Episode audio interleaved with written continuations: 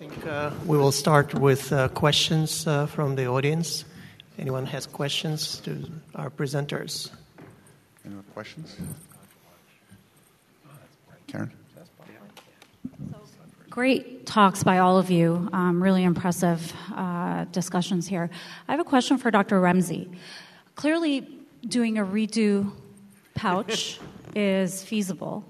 Um, but in some of your publications, in some of your publications, eh, correct me if I'm wrong, seepage and leakage rates after a redo pouch are on the order of 60, 70% in the daytime and nighttime. And you mentioned that you would offer this in select patients.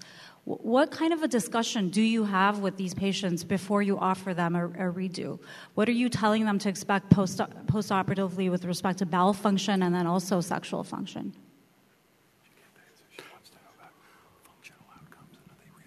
Okay, sure. So I think it's a very fair uh, uh, point.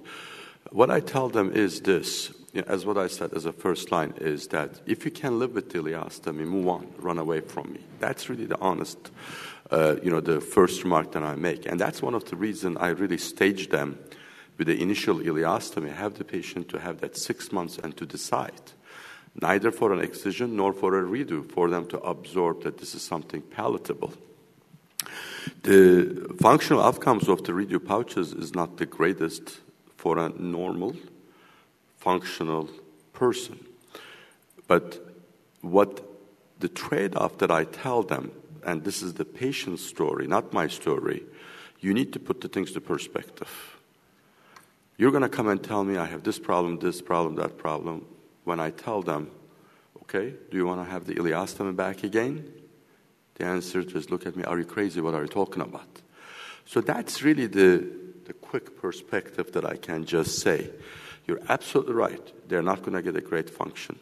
For the redo pouches that I significantly tell them about the infertility rates. I try to do same thing what Dr. Ashburn talked about, pexing the ovaries. For male population, I tell them the a little bit increased risk of a sexual dysfunction. I actually have them to bank the sperm before the redo pouch because of that concern that they need to know about it. Full transparency, as what you articulated, is very important. Thank you very much. Any more questions from the audience? Scott. Hi, just uh, great talks by everybody. I'm one of the lone pediatric surgeons that are here.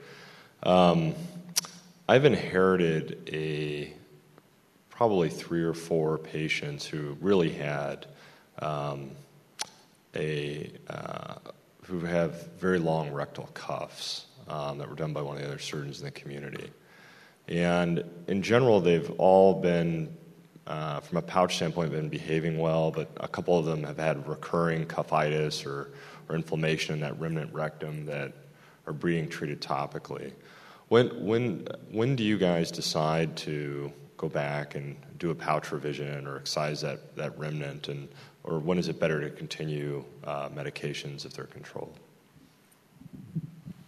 You know, I'll, take it because that gets into what Feza was talking about. There is, and I'd ask you respectfully as a pediatric surgeon. You know, I know that in my area there are two pediatric surgeons who experience who for many years have been doing intentionally pouch rectal anastomoses and i think i just did three weeks ago the fifth one you know i mean you're leaving you know proctitis so i don't think that it's ever okay you know i mean to do a pouch rectal you know generically anastomosis and that would be a great example of somebody who's really never even had a chance you know to have good function with pelvic pouch so I think that, you know, by definition, with ulcerative colitis, disease is typically worse in the rectum. And, you know, I mean, I, I, I personally had to do quite a number of those where taking pouch rectal anastomosis, and I'm not talking about a two centimeter cuff versus one. I'm saying there's people out there who are doing pouch an anal pouch anastomoses to the rectum 15 centimeters from the anal verge, and I think that's respectfully a really bad operation. Think uh, one of the to, I'm sorry if I get, one of the things I think this is a, history repeating itself. Uh, when I was a really intern, uh, you know, the, with my mentor, there was a big argument between the Professor Nicholls from UK side promoting the mucosectomy versus my mentor and uh, Neil's mentors that uh, Eh, he was promoting a stapled anastomosis. And Professor Nicholls' point was absolutely, in one way, correct because he was saying you're doing a shortcut with these staple techniques, you're leaving a long cuff. And our mentor's point was look, you can do this right. You can get in and leave a one centimeter cuff, it's okay. Now we're living this again, and I'm not blaming the MIS. We're doing a shortcut, not realizing the fact that we're going really down that where we need to be. Now, can you go down laparoscopically or robotically? Absolutely. But it's going an evolving process we're living it. So the patients that you're describing, unfortunately, anything that two to anything greater than two and a half centimeter of a cuff after a failed medical therapy, nothing that's nothing less than a surgical is going to work. Either they need a redo to be able to restaple from top, record this guy, probably it's going to like a Masai, I said this, a transanal TME can be a very good option in these patients, going down and removing that thing and bringing down with that new technique that's out there. Scott, can I, just, can I ask you a question? In, because we see this also um, in terms of pediatric surgery. Is it acceptable? How, what do you guys teach in terms of pediatric surgery in terms of the level of the distal anastomosis? Yeah, I mean, these are, uh, know, the patients is referring to ones that are inherited. I, th- I, think the teaching has been, you know, a, a, two to four centimeter cuff. At least that was the, the teaching I had in my fellowship. I, I think one of the problems has been with kids has been this, um, particularly in younger kids, um, people evert the rectum, and then you're basically hugging their, their you know, their, their bottom with, with your staplers you fired across. And um, I was talking with Dr. Van Allman about this earlier. I mean, I think I think in the younger, thinner kids, being able to fire that stapler right above the columns and having a short cuff is reasonable. I have personally found it to be very challenging when you have, you know, the overweight, you know, 14 or 15 year old. And I, th- I think that may drive some of that length in the in having a cuff that's too long. I, I don't know. You know, and to, so I agree with the comments that have been made already. And uh, to directly answer your question, I think the decision of when to convert the ileoproctostomy to an ileoanal is driven by the patient's symptoms and the relative degree of medically refractoriness. Um, I have a question for the panel regarding sexual um, infertility, actually. So, Jean, you mentioned staging um, for uh, patients who desire to get pregnant.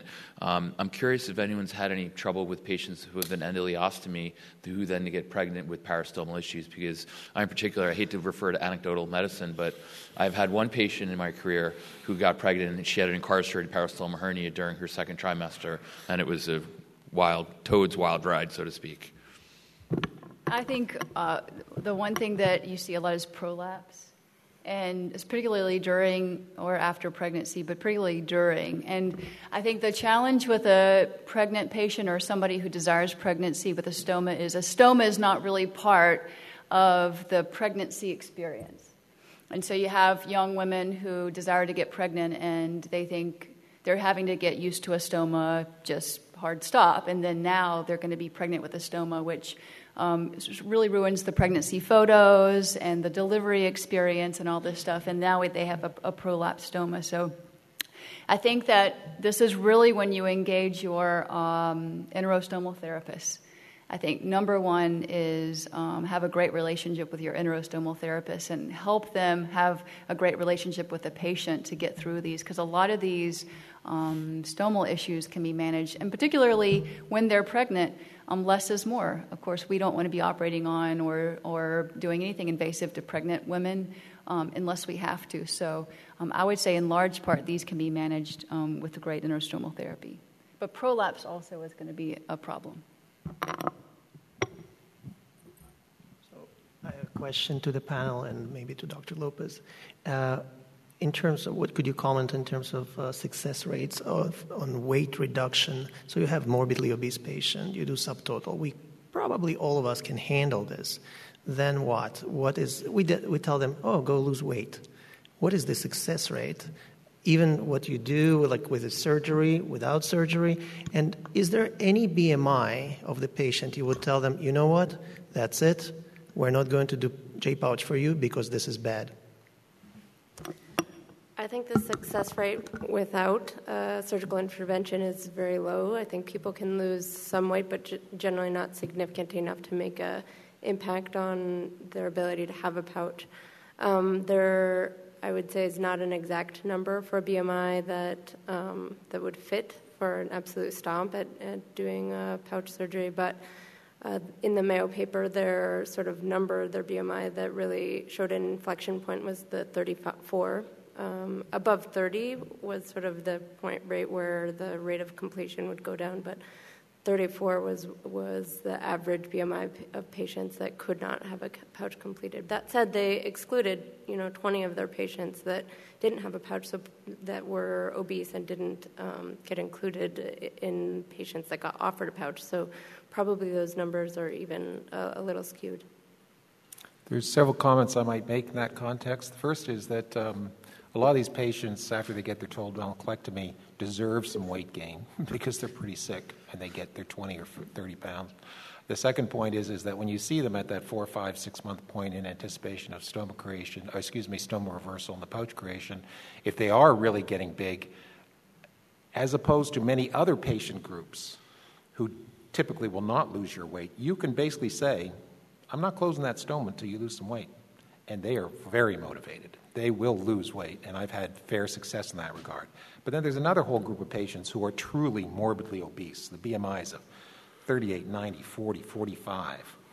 Those patients aren't going to lose a lot of weight in the context of uh, your surgery, and you're going to be waiting a long time. And that's where I basically um, I do the uh, modified two procedure, and it's very successful. Over 30%, over 30 MI, uh, BMI, I recommend them the bariatric surgery at least to see them before consider getting the J pouch. Sometimes in massively obese patients, which I have one coming on the way, with a colitis with a 20 years of steroid dependency, those patients sometimes they just get an ileostomy, don't even do the colectomy, and then do the bariatric surgery and then come down there. But I think it's a great question. Yeah, the um, the abdominal colectomy, especially hand assisted, you can do it to anybody. I mean, it's it's. Uh, as long as the abdominal wall is not uh, thicker than my arm, I guess you can do it. Um, the, anecdotal medicine is also the fact that the uh, mesentery of the small bowel, after you have a stoma for a while, sort of lengthens or stretches and helps you reach longer. And I've sent patients for a gastric sleeve. Um, mm, I wouldn't say routinely, but anything above 40, and you don't lose weight, you go to see the uh, bariatric surgeons. Some, many people feel that a robotic approach for the morbid obesity pelvis may uh, be helpful as well. I had a question for uh, Walter uh, regard, and for the panel. Uh, anyone have any experience with homemade endosponges? I think Feza does. Yeah. Anyone else? Yeah, I, will just tell you that's what I referred to. I, have done one. Uh, and uh, the mistake I did in that context was that I did not grasp the endosponge itself in order to remove it from the cavity. I pulled on the catheter, which had simply been tied down with a couple of sutures, and it just slipped right out, left the sponge behind. You know, 30 minutes later, with scopes and Lone Star retractors and all that stuff, we finally got the sponge out. Uh, so I'd simply say that you know the, the technical aspects of building your own endosponge are significant in the context of you know what you want to be a quick, slick placement and removal. And if that doesn't go well, then you're in the OR looking through a tiny little anus, you know, stretching it, trying to get after the, uh, the retained foreign body that you have to remove. The other option from New York, there is a direct flight to Amsterdam. Yeah. so the, we do have two cases, and one of my, uh, you know, the research fellows who went to overseas to Turkey, when I was visiting there, he showed me and sent a video. So we applied that NYU, used like a regular sponge, and then we use the tubing, we suture it, and we have actually video submitted to uh, one of the meetings uh, as a video, as a reference to do that. Out of those patients, one of them getting closed next month, so we were able to accelerate the healing to four months rather than a year. And the other one, we just finished that thing. Hopefully, we'll be able to close it in two, three months. Uh, but we haven't closed them uh, primarily after we pulled it out. We still left it for a secondary healing, uh, which I think there's a room for an opportunity. I think Dr. Bemelman could speak to this, but after reading these, the fine print in some of these studies, there were a few tricks that I had missed. One of them was irrigating through the catheter before you remove it with peroxide, for example, to loosen it a little bit.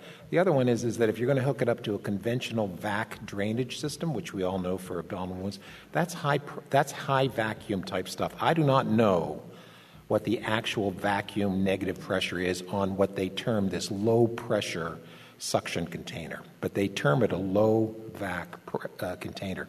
Do you know, Dr. Bemelman, what the pressure is on that, or the suction pressure, the reverse pressure? On, on the Rodurion bottles, which comes uh, with the Endosponge, that's uh, 150 millimeter mercury. It's about 50? 150. 15? 1 5 or 5 1, 150. Yeah. And uh, if you use it in the esophagus, they, they use 80, 80 uh, right, right. Uh, mercury negative pressure. Yeah. But then on an active pump. And um, some say, uh, I don't have experience with that, that it's not, not bad to have even higher negative pressures. It, it, it, it, it increased the cleaning and the granulation tissue even more. But did you get no, any? Did you grab no any small bowel into that? I mean, that was our concern yeah, in our patients. Well, what, you never should push a sponge too high up, because uh, it, there are some anecdotal reports that uh, that there was small bowel behind the leaking anastomosis, and that it uh, that there became a fistula.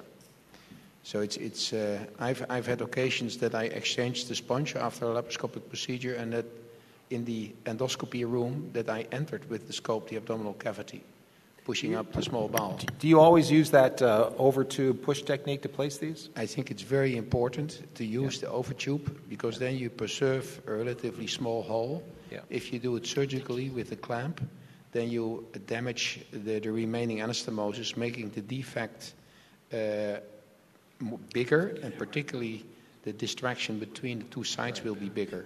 Right. Uh, so the I, think, the I think the technical details here matter in this kind of the success. It's, it's extremely important that the distance between the neorectum and the anus remains very short. Otherwise, you're never able to close it. We have a question from the audience: whether it's a, is it possible to remove the pouch and make the other pouch in the future. Means I assume they're talking about very low Hartmann's closure. Whether is it feasible or possible, and we'll have our experts to comment to go back uh, in any situation in the in the future. I'm not sure why you would do that. Okay, can I take that? So, uh, four patients, three of them worked. One patient is waiting that just did it two months ago, major pelvic sepsis, mesentery was scarred down. She's very keen for reconnection. I couldn't get it reach. So retreat, I always tell the residents of fellow is a sign of maturity. But what I did is, again, you need to get this done in a year. I put bunch of Penroses through the anus to the pelvis with Seprafilm wrap. So the critical thing that you know, is to avoid the bladder and the uterus not to go down to be able to find that hole. So, but you cannot leave an open hole for a decade either, otherwise they get a nightmare presacral sinus. So, hopefully, in a year, the mesentery is going to elongate and everything to do that. But with this technique, we were able to get four out of three and the five, fifth on the way. So the answer is yes, but you got to be really pushing the limit in that one.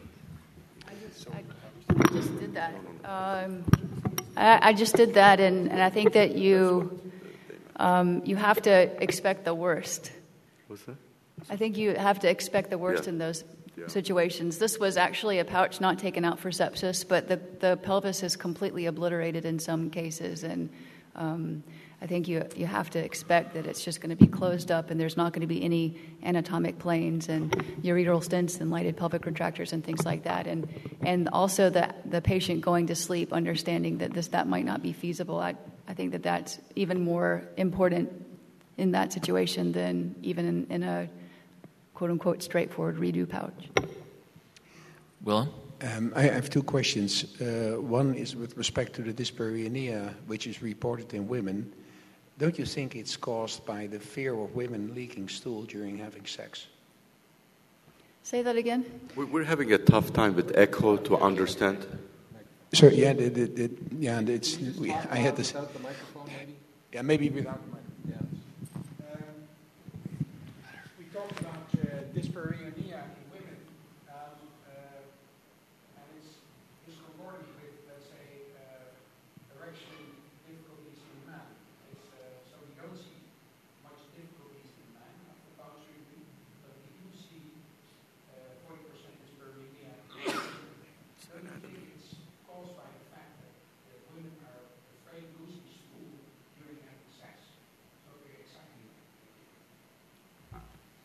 Well, I guess I'll take that one.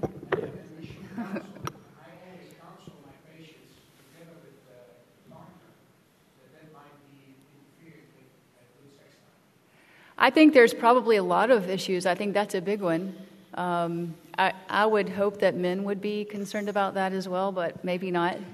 Um, but I think men are from Mars, women are from Venus. Like it's, I think, you know, sexual function is completely different for men and women, and um, I think it's hard to predict why in men sometimes they aren't so impaired, and women they are. But also, um, there was a thought that some of the adhesive um, disease around the vagina can cause pain, and um, and I think certainly that would um, contribute as well. But I, I think that I think fecal incontinence during sexual intercourse would be bothersome. I would assume that that would be for everything, but I think that's a big problem. I think most women would say, yes, I, I would be concerned about that. I think that's a great idea.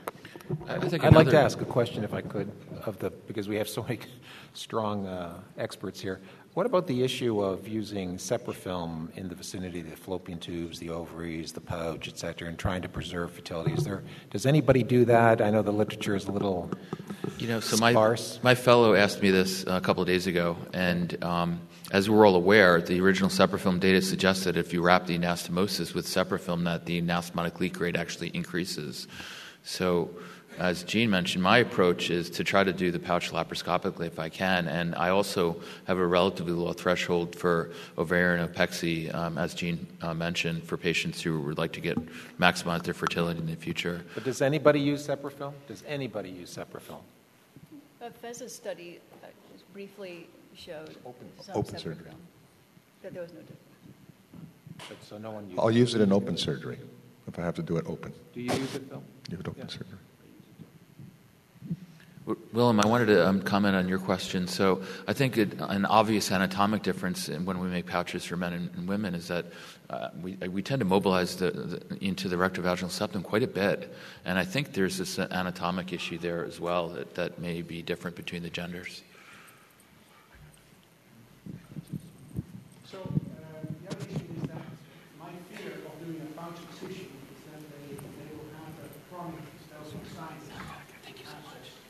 is that my fear of doing a pouch excision is that they, have a chronic stelzing sinus abscess. And that instead of they having discharge from the pouch, they have a chronic abscess which is leaking through the perineal wound. Great question. So um, uh, that's one thing. So what does the panel do to prevent that? Do they put omentum or other tissue in, in the cavity to prevent that?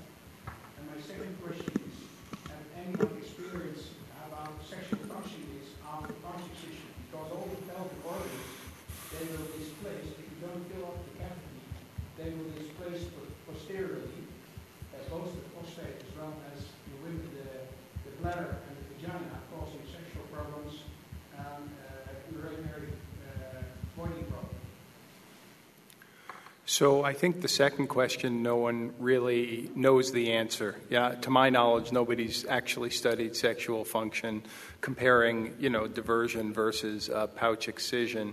With your first one, you're you're absolutely right, and that was what I was trying to highlight is that especially, you know, I, think if you have, like, say, a pouch that for whatever reason doesn't have pelvic sepsis but it's not working, anal transition zone neoplasia, I think it's like any other proctocolectomy with ileostomy, you know what I mean, that you're at low risk for that. But there's no question in someone with a water can perineum who has card carrying, you know, Crohn's disease of the pouch, you're right. That's not just that it can happen, it's likely to happen. And lastly, that I think in this day and age of laparoscopy, there aren't really very many patients walking around still, who still have their omentum, you know what I mean, after they've been through that to, to use. But if it was there, I would certainly use it. I agree.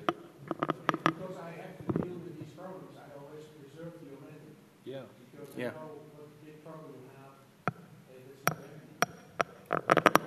So the, uh, I, I treat this uh, uh, fistulizing pouch problem like fistulizing perianal disease in, in Crohn's. And the way I do it, I leave the anal canal, take the pouch, and uh, let uh, the sepsis resolve and put setons galore if I need to. And when everything is gone, then approach it at a second stage and do the completion perianal proctectomy. Doesn't eliminate that risk, but rather than do this major, create this major pelvic wound or perineal wound when, uh, when there is active sepsis. So that it's sort of similar to what I would do in perianal Crohn's disease. Otherwise, yeah, I take the omentum, so there is no, not much else to do. What I, what, what I found helpful in a patient who did not have omentum anymore is to do a closed uh, pouch excision, preserving the mesentery of the pouch, putting that in the pelvis. Yeah. What about, what about if you have Crohn's disease? You I don't do. But uh, in regards to the, the transition towards more laparoscopic procedures, which is happening with my practice as well, I leave. The, I, in, when I used to do open colectomies, I would take the omentum because the teaching was, and I agreed, that you'd had to then deal with a whole bunch of adhesions from the omentum. You took it at the time of total abdominal. When I'm doing total abdominal laparoscopically, I elevate the omentum, I leave it behind, and I specifically like leaving it behind because it then bolsters the pouch creation subsequently. So I think transitioning to the MIS preferred course of care, technically speaking, has facilitated preserving the omentum, and I think it's a good thing for these companies. And I, I, would just say I was surprised by the comment about leaving, you know, the mesentery, you know, if you will, of the pouch. Because if I'm doing a pouch excision, what's the pouch and what's the mesentery is largely a theoretical right. you know, issue. So, I, I, mean, hats off, I, I can't imagine trying to remove the pouch and leaving the mesentery in a patient with pelvic sepsis. So, show of hands, who uh, uh, preserves the omentum? Laparoscopic. Yeah, laparoscopic. Okay. But I think those, the, there's just such a high rate of non-healing wound. No matter what, there's such a high rate of non-healing perineal wound, and I think some of the strategies of using a wound vac therapy, or I've had a lot of success with hyperbaric oxygen if you have that available. I almost use that more than anything, and sometimes it's hard to get access to or insurance to cover, at least in the U.S. But I find that to be very effective, at least to control the wound. Yeah, I'd also rather put a gracilis flap in at the index pouch excision as opposed to dealing with a presacral sinus and having an interval um, operation for that. But that also is more for the fistulizing perineal Crohn's disease pouch patients. Steph, can I ask Dr. Ashburn a question? I think for those of us who are, if you will, descendants of Dr. Fazio, you know, do that oophoropexy, you know, thing, whereas whenever I mention it, everyone says, like, you do what? What's the data there? Because I've actually stopped doing it because I feel like I'm going to go to jail for putting stitches in the ovary in this day and age. You know, I can. T- there's no data, and I really, you know, I I did it. I do it out of teaching, you know, habit, like you said. And I, the more I read about IVF and how that might impair egg harvest with IVF, it did give me a lot of pause. Yeah. And um, I also. Um, I'd, I'd made a video for this that I omitted, but when I was doing it, I thought the same things you were. There are so many opportunities during what would be a very simple technique that would take two seconds to do that you could actually cause more problems. Um, sometimes I've done it and I've thought, well, I feel like I'm kinking the fallopian tube doing it. Or what happens when I close the wound? With the lateral pelvic tissues? Are they going to come in and kink the tissue?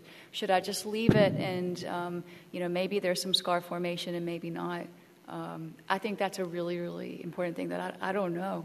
So the ovarian, there is some newer data coming out, not in IBD, but in uh, rectal cancer and um, other patients who require pelvic radiation. And there is a bit of a resurgence in the fertility community for doing ovarian transposition before radiation therapy. Radiation, I think yeah. it's early yeah. and it's not it's Yeah. very immature data, but there is a growing resurgence of this technique. I think that's a you know, different issue, you know, with the radiation. But I might suggest be helpful, you know, in Cleveland if if you looked at that. You know, to my it wasn't to me.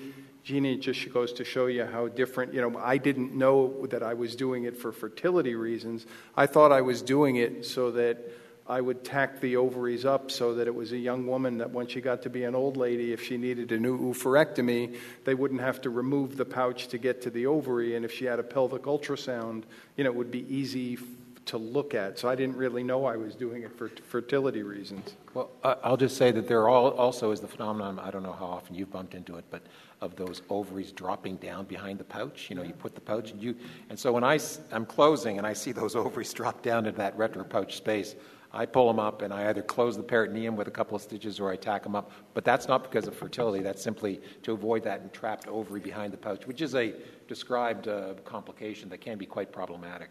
You know, so I do it occasionally, but not for fertility issues. Okay.